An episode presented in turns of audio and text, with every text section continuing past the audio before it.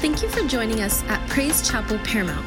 We hope you enjoy this message from our Sunday morning service with Pastor David Tijerina. Also, we'd love to hear what God has done in your life. To share your story, email us at info at pcparamount.org. Again, we hope you enjoy this message.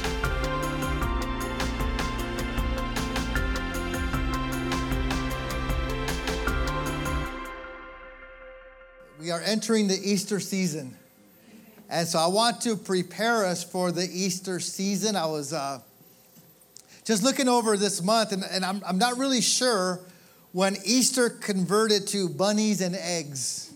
Okay, when you begin to read about Easter Sunday, I have no, honestly, you look back, where did the bunny come from? Where did the Easter eggs come from? You know, it's a, I, I know it's a, a pagan holiday in, in, the old days, and who knows what they did with those things, but uh, we, we we're so distracted and we forget, we really forget what Jesus did at Calvary's cross. And I, I really feel, even Christians, you, Christians have forgotten about the blood. Because it's nothing, it's not about anything else. Uh, no Easter egg honey, no, none of this stuff. It's all about the blood. And I want to minister this morning uh, nothing but the blood. And uh, I really want to get an understanding as we're going into this uh, Easter season uh, what it really represents.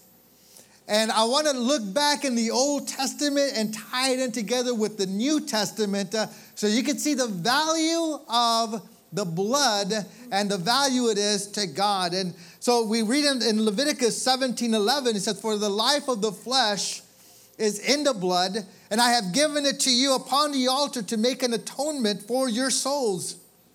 For it is the blood that maketh an atonement uh, for your souls. Uh, and so the life of the sacrifice uh, atones for the life of the offerer. So it's, it's important that you and I this morning learn some foundational truths from the Word of God. It's important that you and I understand the Old Testament and the New Testament in reference to the blood. It's important that we recognize the place these truths occupy in revelation uh, or actually in the heart of God. How many know that there is power in the blood of Jesus? Praise God. Don't get too excited. That's what I'm saying. As we get excited about the Easter egg bunny, the, the, the, the Easter egg hunts and stuff like that. But I want to tell you, there's power in the blood of Jesus. And as you begin to see and you begin to read the Bible, you begin to see that the first act of worship came from Abel, uh, that sacrifice, uh, the blood offering to God in the book of Genesis. Uh, and as a matter of fact, the writer of Hebrews references back to that. Uh, Hebrews 11 4 says, By Abel, by faith, Abel offered to God a more excellent sacrifice. And so this offering pleased God, this sacrificial blood. And as you begin to read the Old Testament, you, you begin to realize that no man could approach God because of our sins. There was no fellowship with Him by faith. You have a lot of faith, but you still could not approach God, there was no enjoyment of his favor apart uh, from the blood. It's important that you and I understand that concept this morning. Uh, after the flood, as Noah starts to exit the ark, the first thing he does in Genesis chapter 8, verse 20, then Noah built an altar to the Lord, and taking some of all the clean animals and clean birds, he sacrificed burnt offerings on it. So here's a, a new beginning, but not without blood. Did everybody get that? We see a step further with Abraham that God blesses Abraham with his son Isaac. And Abraham loved his son Isaac. Abraham would do anything, give anything for his son Isaac. And, and God sees this and, and he says, Abraham, I want to see your faith. I want to see your devotion. I want you to sacrifice your son Isaac. So the Bible says that Abraham takes Isaac up to Mount Moriah and he is ready to sacrifice. And we pick it up in Genesis 22, verse 11, and Abraham, I'm sorry, in verse 10. And Abraham stretched out his hand and took the knife to slay his son. But the angel of the Lord called to him from heaven and said, Abraham, Abraham. So he said, Here I am. And he said, Do not lay your hand on the lad or do anything to him. Then Abraham lifted up his eyes and looked and there behind him was a ram caught in the thicket uh, by its horns. So Abraham went and took the ram and offered it up uh, for a burnt offering instead of his son. So as you begin to read this story, you begin to realize uh, that this is our first great lesson of substitution. There had to be a blood sacrifice. And instead of God allowing uh, Abraham to sacrifice his son Isaac, God provided a sacrificial lamb.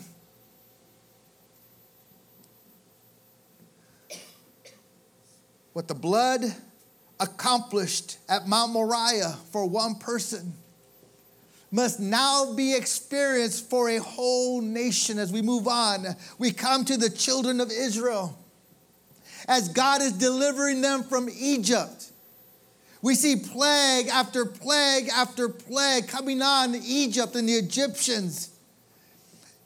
And God tells Moses, here's the final one. I'm going to kill the firstborn of every living creature, every living human. He said, but I'm going to spare Israel.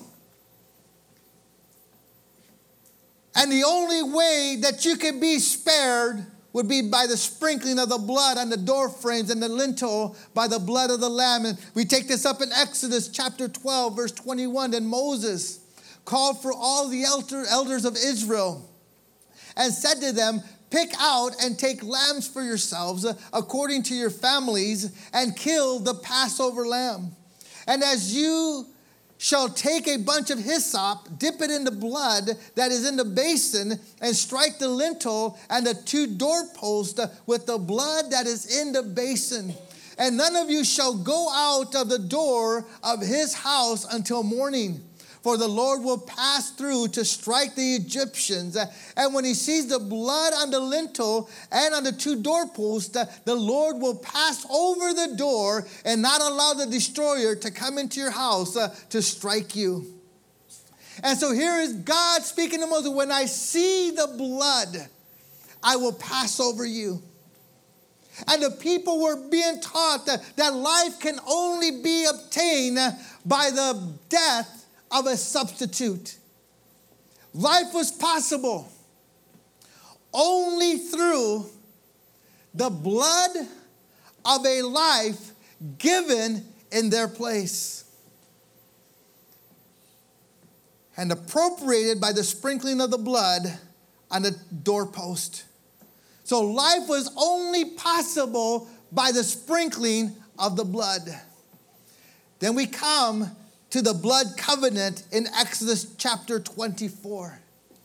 And in Exodus 24, it, it talks about that, that without blood, there could be no access to God.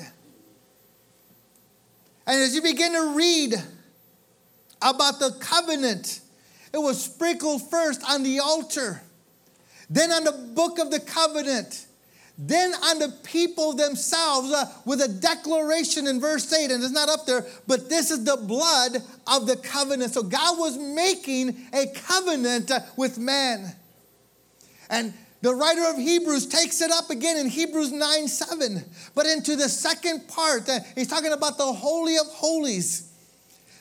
The high priest went only once a year not without blood, which he offered for himself and for the people's sins committed in, in, in ignorance. And in verse 8, the Holy Spirit indicating this that the way into the holiest of all was not yet made manifest while the first tabernacle was still standing. And so he's saying that we did not have access yet to the Holy of Holies.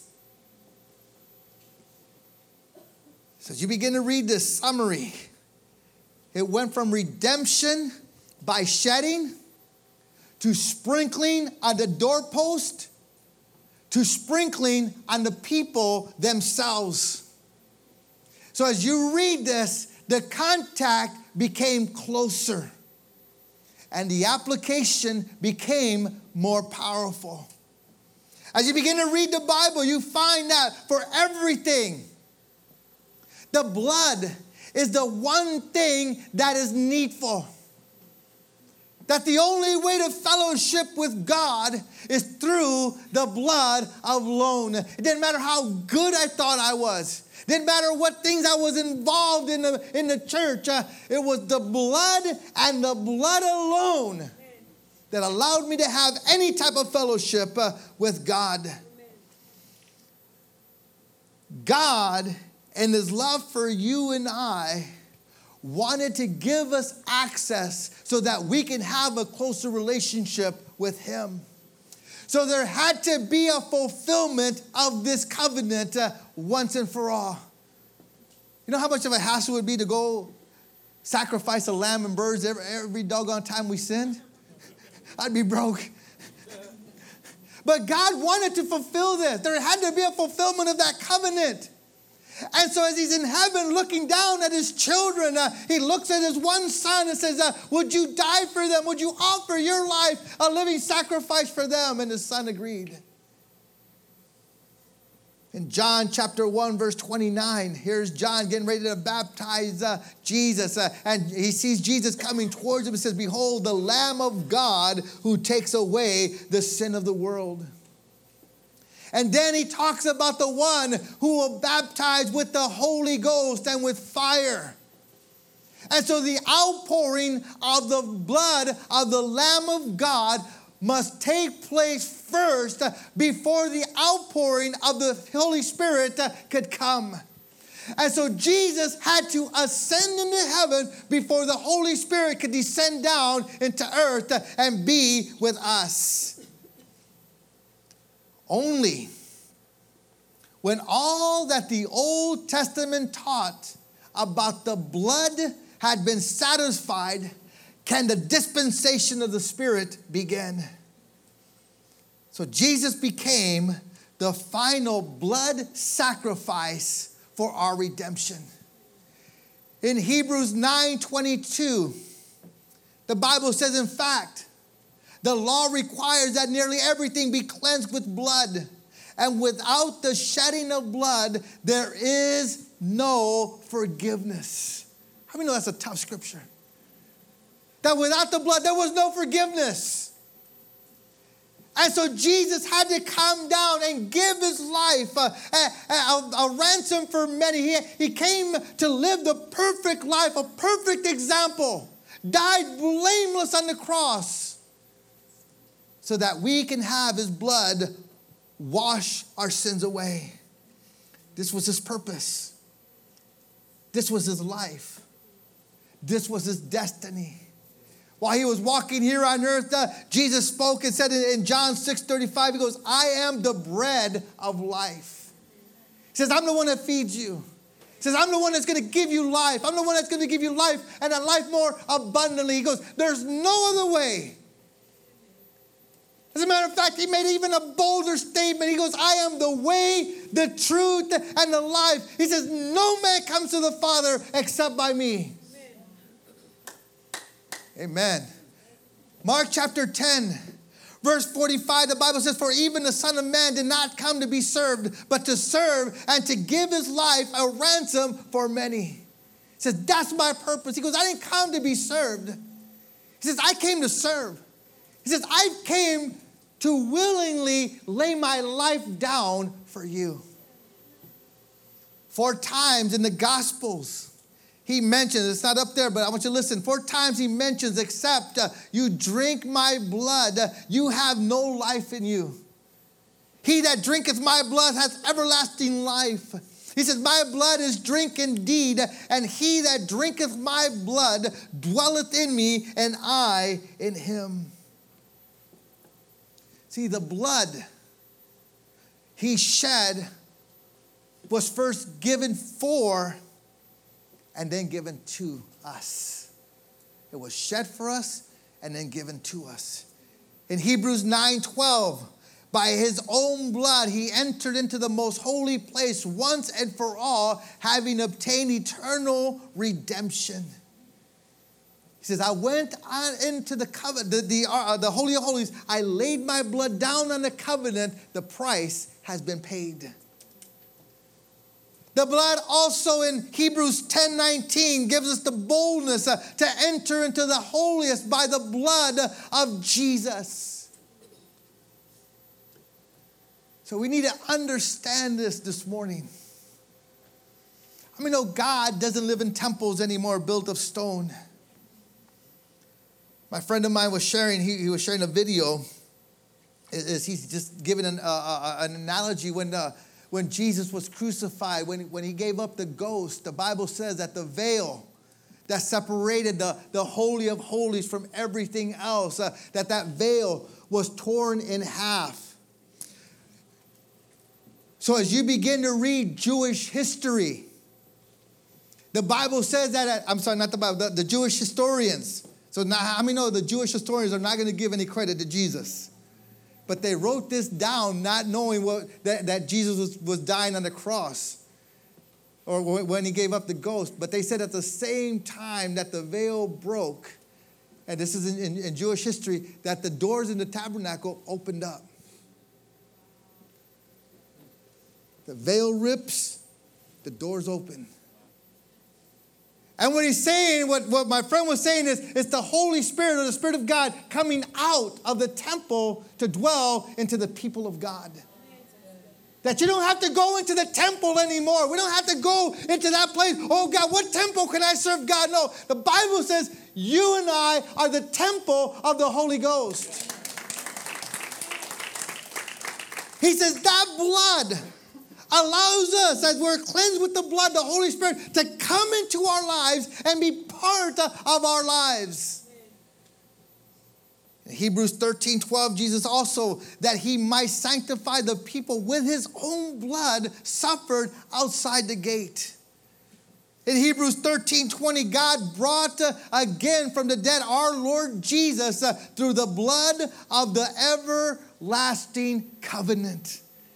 So this is not a one-time thing. He goes, this, this, Jesus paid it all right here, and he fulfilled the covenant. That his blood would redeem you and I. See, the Holy Spirit teaches us that the blood is really the central power of our entire redemption that that quote, not without blood, can be taken from the Old Testament and also applied into the New Testament as Jesus fulfills the covenant. And we see in the book of Revelation, the, the final book of the Bible, here is heaven. And John, as he begins to see this vision in Revelation 5 6, uh, John says, uh, I saw a lamb as it had been slain. And He's the one that's fulfilling everything in heaven for our redemption. And verses 8 and 9, paraphrase says, Thou art worthy. These are the elders uh, uh, singing out to Jesus, for thou hast slain, thou hast been slain, and hast redeemed us to God by the blood. More powerful than the Easter bunny, isn't it? It's the blood. I want to secondly move on to the value of the blood. Omar Jr., just a couple Wednesdays ago, powerful sermon. Just go back and, and, and watch it through Facebook Live. But uh, uh, he was talking about Jesus paid it all. He paid it all. How many know that you can say that and, and, and it's done? He paid it all. There's nothing that we can't work for our salvation. We can't do anything. He's done it all.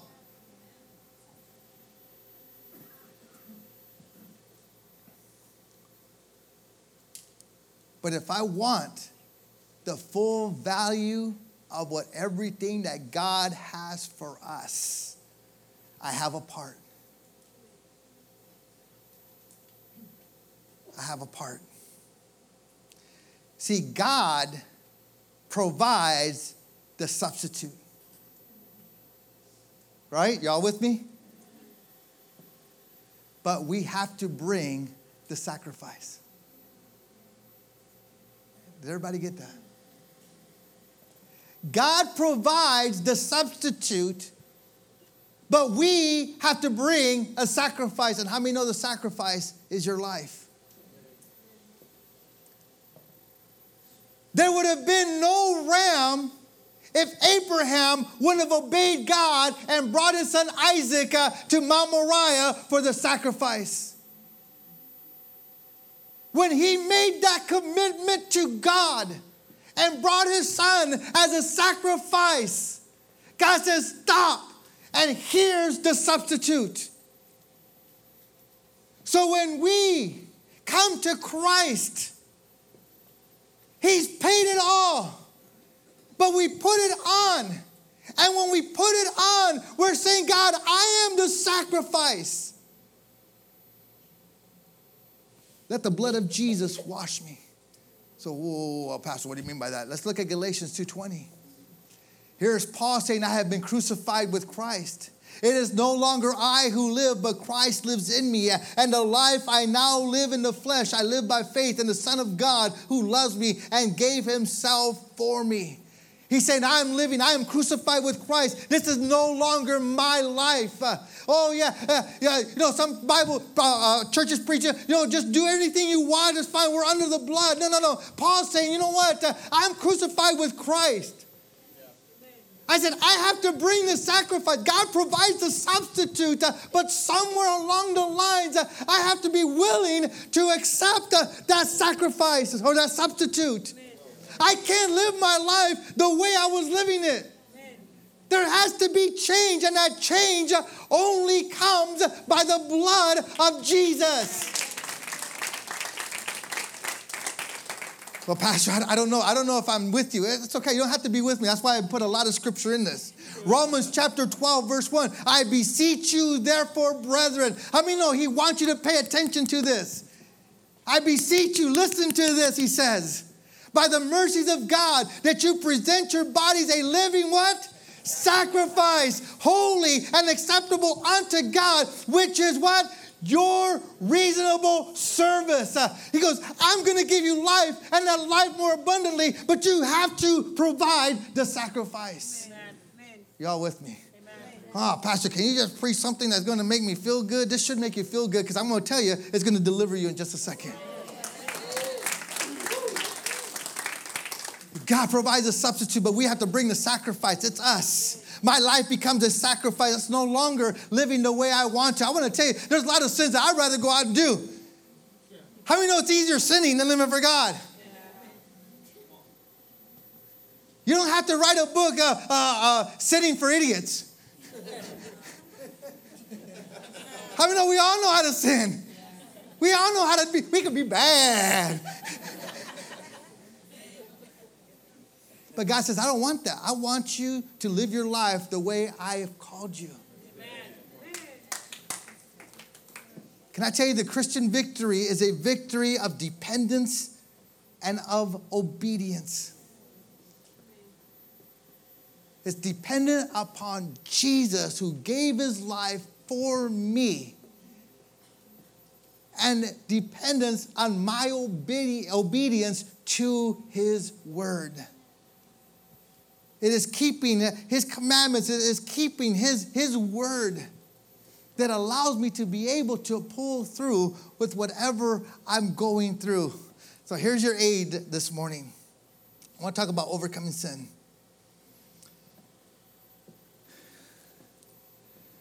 In Revelations chapter 12, verse 11, the Bible says, And they overcame him by the blood of the Lamb and by the word of their testimony, and they did not love their lives to the death. Here is talking about Christians that, that, that had overcome the accusations of the devil. He's talking about the Christians that overcame uh, and, and were martyred or persecuted for the name of Jesus. Uh, and, and uh, God here is giving us an example of how they were able to make it. They made it through the blood and by the power of their testimony. It shows us that victory comes through the blood of the Lamb. He says victory comes uh, through the blood of Jesus. That no matter what you're going through, the blood can cover it all. See, you and I this morning are overcomers. He calls you and I overcomers. Ephesians chapter 1, verse 7, the Bible says, In whom we have redemption through his blood, the forgiveness of sins in accordance with the riches of God's grace. Uh, can I tell you something, church? The devil has been defeated. You simply have to believe that. You have to have faith in that. You have to have faith that God has redeemed you and has covered all your sins. But how many know that's a battle? That's where the battle comes. This is where the struggle comes. I was reading. How many know criminals are dumb?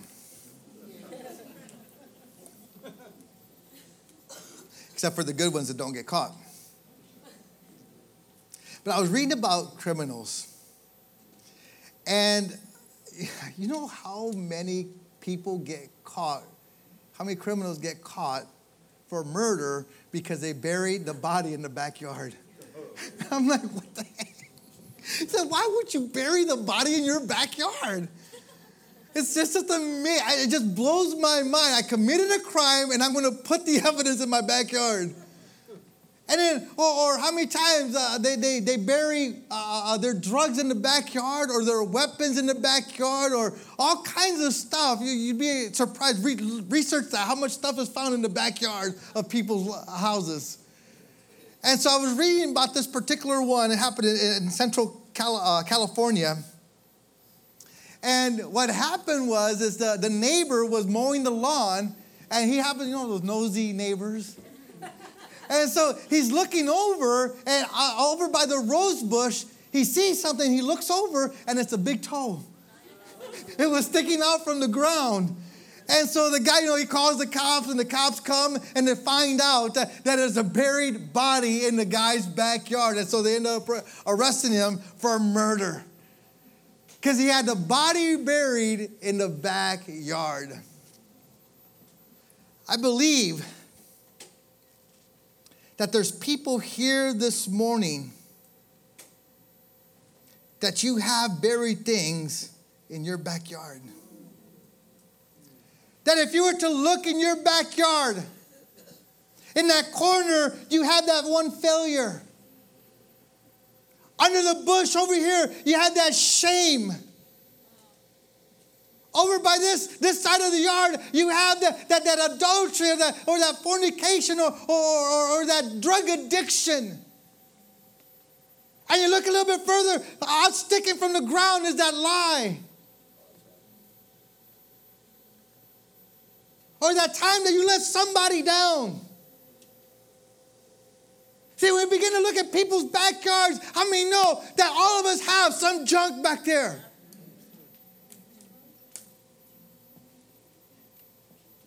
But here's the problem a lot of Christians come to church with all that stuff still in their backyard.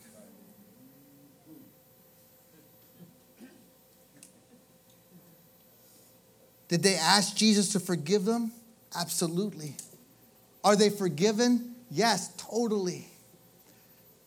But you ask people, and they could lead you right to the exact spot where they buried it or they hid it. There's people sitting here right now. You feel, you still feel the shame or the weight of sin because uh, the devil continually exposes your past.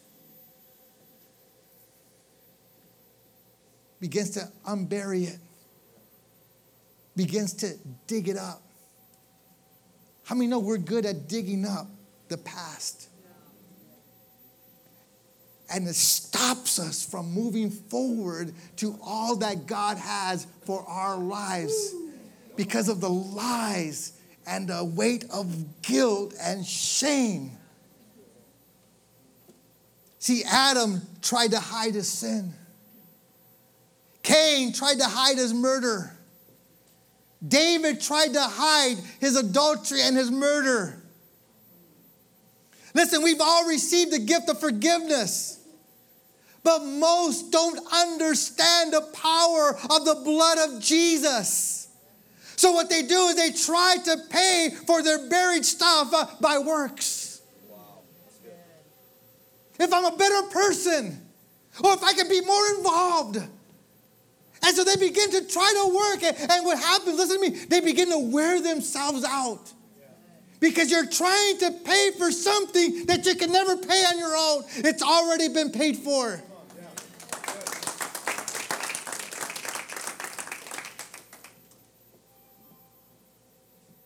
See, there's all these buried sins. Ask them, are you forgiven? They'll say yes.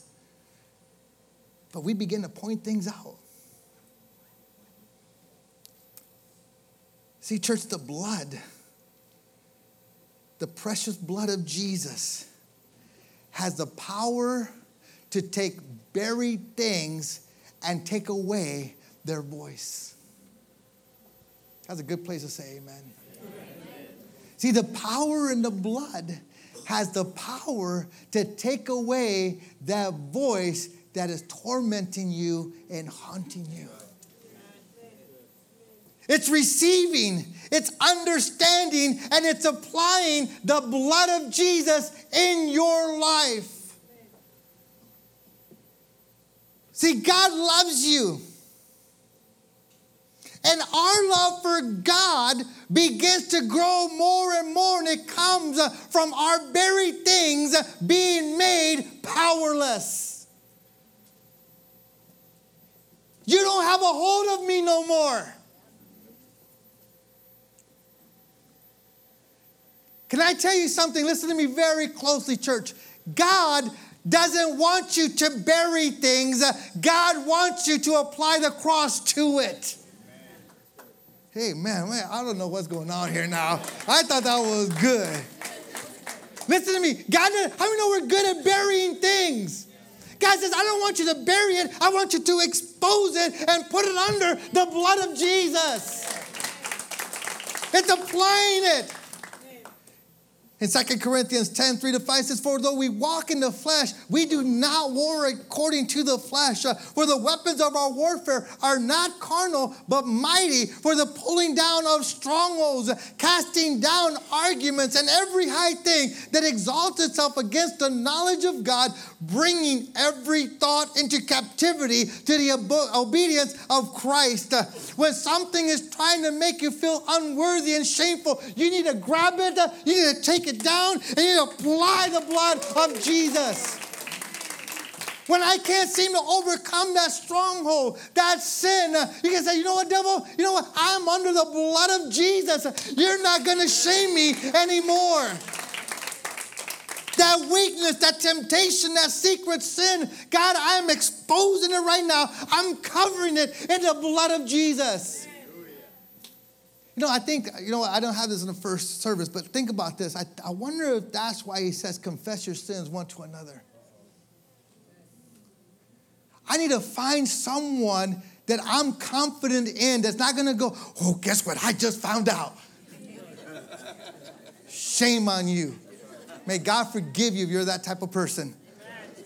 Listen, when someone comes and opens up, hey, I am dealing with this issue expose, you're exposing it. The light is hitting. Whoa, it's bright. It's light. It's light. It's hitting it.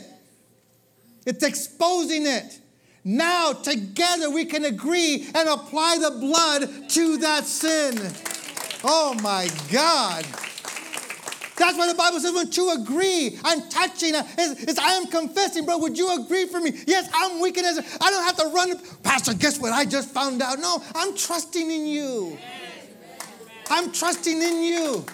I'm doing what the Bible says.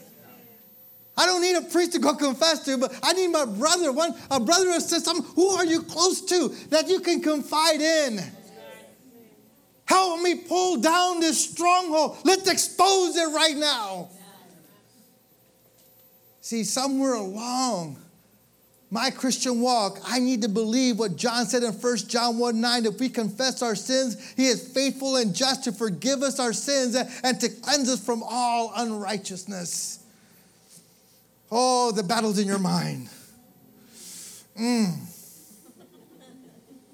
Lies from hell that try to exalt itself against the knowledge of God. You need to grab that lie and say, Devil, you know what? One, you're a liar. You know, the problem is, you know, the people of God just don't read the word. People need to read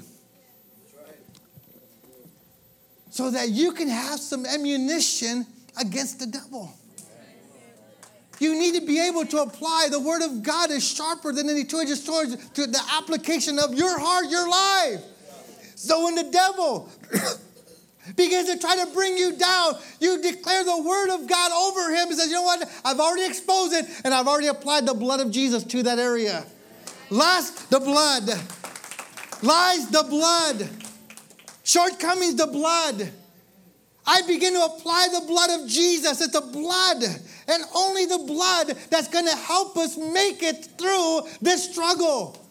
In Hebrews 9:14, how much more will the blood of Christ, uh, who through the eternal Spirit offered himself without blemish of, to God, purifying our conscience from dead works to serve the living God. Hallelujah. Oh, you can apply the blood to your conscience and say, God, I used to think sin was all this, but I want to tell you, it's just wearing me down. God, will you purge my conscience and apply the blood of Jesus when he tries to remind you of your past? Uh, I want to tell you, you need to rise up, be bold, and remind him of his future. See, when you, you, you, know what, you know what makes us as Christians, our lives easier? We have the Bible. We have the manual. We have the playbook. We know what's going to happen. We are already know we're victorious. So if you, how many know you're victorious? So if we're all victorious, why do we still struggle? Because we're not applying the blood. We're not applying the blood to those areas of our lives. Uh, when he tries to point something in your backyard, uh, tell him, I've already applied the, the blood of Jesus. Uh, God wants you to apply it in Isaiah 118. Come now, let us reason together. How many know that's powerful? God said, Come here, let's talk about this, son. Let's talk about this, daughter. Why are you continually struggling with the same old issue? Isn't that what he's saying? I've told my kids that. Why are you keep doing that? He says, Let us reason together, says the Lord. Though your sins are like scarlet, they shall be white as snow. Though they are red like crimson, they shall be as wool. See, one of the things that the devil loves to do is make Christians feel so unworthy. I'm not worthy of salvation. I'm not worthy of forgiveness. I'm not worthy of a good life. And can I tell you something? I, am I'm, I'm repenting right now. I'm guilty of preaching stuff like that. I'm preaching, I'm guilty of preaching, and a lot of preachers out there that's, that I'm not worthy of salvation. I'm not, how many ever heard that? Oh, we're not, we're, we're not worthy of salvation. But can I tell you something? You are worthy. You are worthy. Yes, my sin my sin is unworthy of the presence of God. But how many know God's love makes me worthy to receive salvation? God loves you so much that He says, You're worthy. You are worthy of His Son's sacrifice so that you could have life uh, and that life more abundantly. He said, There's no other way. So when someone tells, Oh, you're so unworthy, no, no, no, no, I am worthy. God loves me. He died on Calvary. He sent his son to die on Calvary's cross for my sin. I am worthy. There's nothing I can do. Like little Omar said, little Omar, Omar Jr. said, uh, uh, uh, he paid it all. He done it all. I am, he, that makes me worthy. Quit saying you're not worthy. Quit falling for that lie. And how many know the devil will take that lie and multiply it and make you feel shameful and guilty? But now it has been exposed.